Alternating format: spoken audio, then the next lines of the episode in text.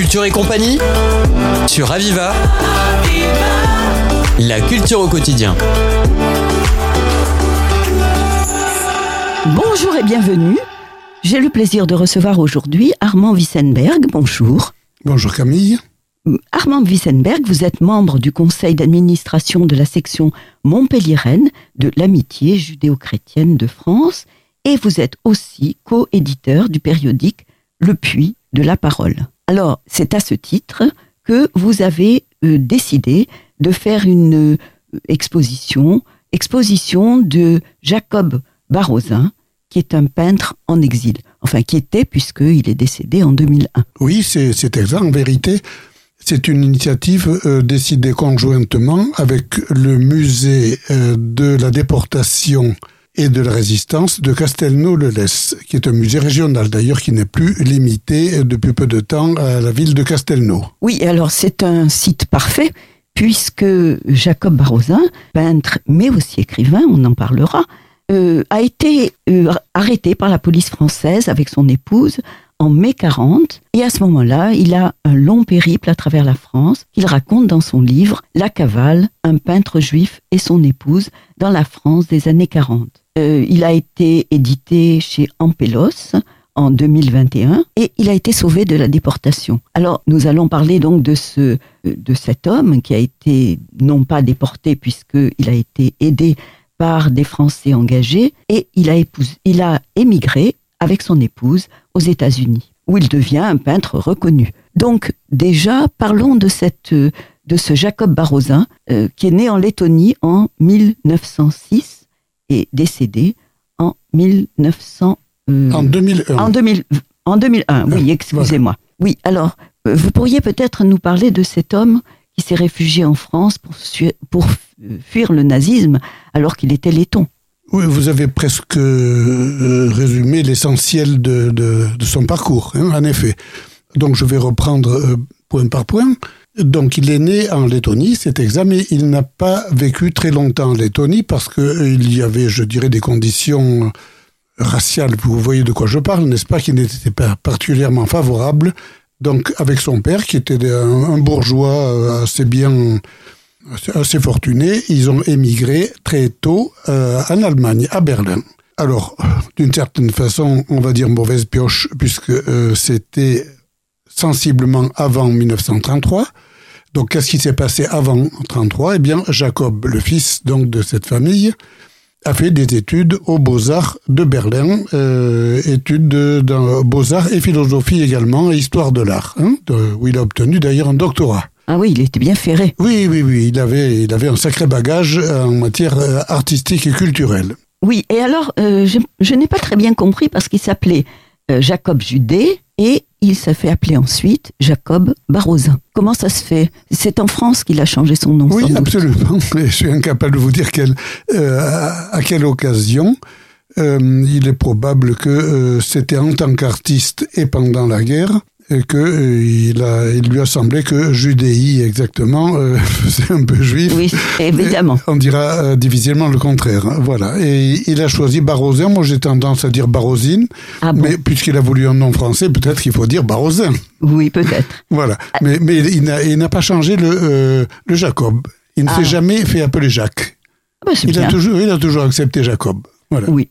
Alors, il a écrit quand même La Cavale, un peintre juif et son épouse dans la France des années 40. Donc, il est écrivain aussi. Et c'est ça qui est extraordinaire, c'est qu'il est à la fois une plume et un pinceau. Euh, oui, euh, je, dirais que la plume accompagne le pinceau dans la mesure où il s'agit de son autobiographie. Hein. C'est pas, c'est pas un romancier, c'est pas un poète.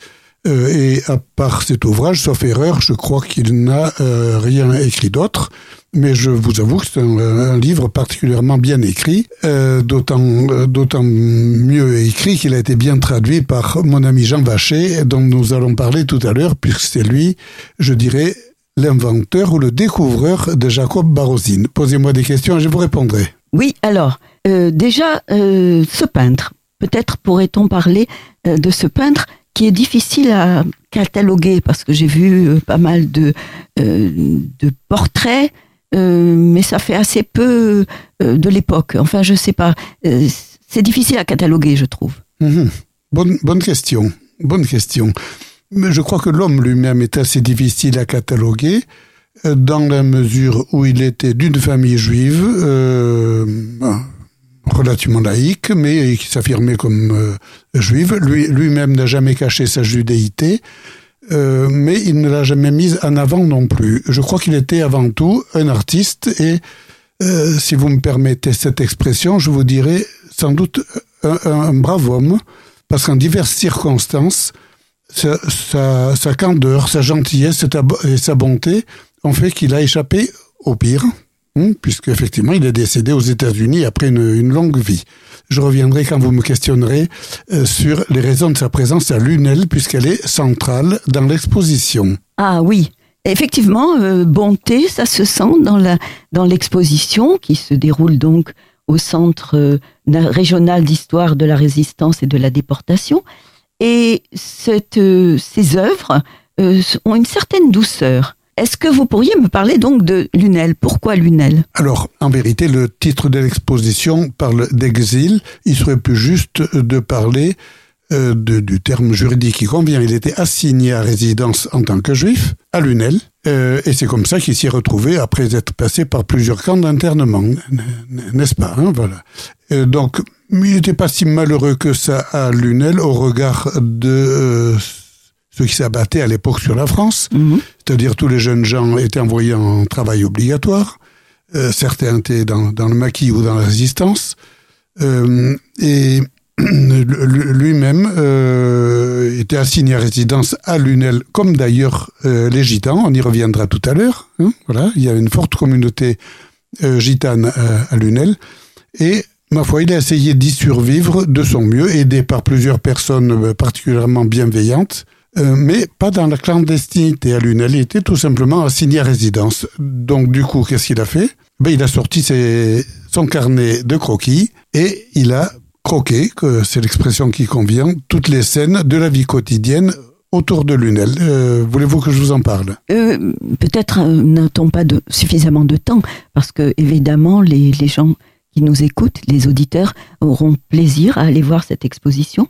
Euh, Parlez-moi rapidement de Jean Vacher. Alors, Jean, Vacher, quand, quand je disais tout à l'heure que c'est le découvreur de Barosine, c'est tout simplement en 2016. Il a reçu une carte postale d'un ami qui était euh, aux États-Unis. Et cette carte postale représentait une rue de Lunel peinte par un dénommé Barosine. Donc ah il l'a retourné, il a été interpellé, et c'est comme ça qu'il a identifié qu'il y avait au musée de l'Holocauste de Washington, à qui je rends un hommage appuyé maintenant, il y avait un, un carnet que la veuve euh, ou les descendants de Barosine, lorsqu'il a été décédé, ont légué au musée de l'Holocauste. C'est ce carnet de croquis que nous exposons, euh, dont nous exposons plus exactement les agrandissements, parce que le carnet est trop petit, donc nous avons des, des éléments pour les, pour les avoir reproduits en haute définition et c'est ce que nous exposons à Lunel. Non pas à Lunel, vous l'exposez Nous l'exposons à Castelnau-le-Lez. Castelnau avec, vous avez raison, principalement des vues de Lunel. Alors, par exemple, des personnages, beaucoup de personnages et des de gitans. Alors, le, le paradoxe, c'est que l'aquarelle offre des couleurs très vigoureuses, très vives. On n'a pas du tout une impression de tristesse en voyant ces œuvres, sauf à y regarder de plus près. Et oui. dans ce cas, tous les regards sont pénétrants. C'est vrai. Profondément tristes. Les, les, les, les vieillards euh, semblent nous raconter la guerre de 14 et le désespoir qu'ils ont aujourd'hui d'être seuls devant le, le mur de l'hospice. Voilà. Et les gitans qui sont tout sales, tout dépenaillés.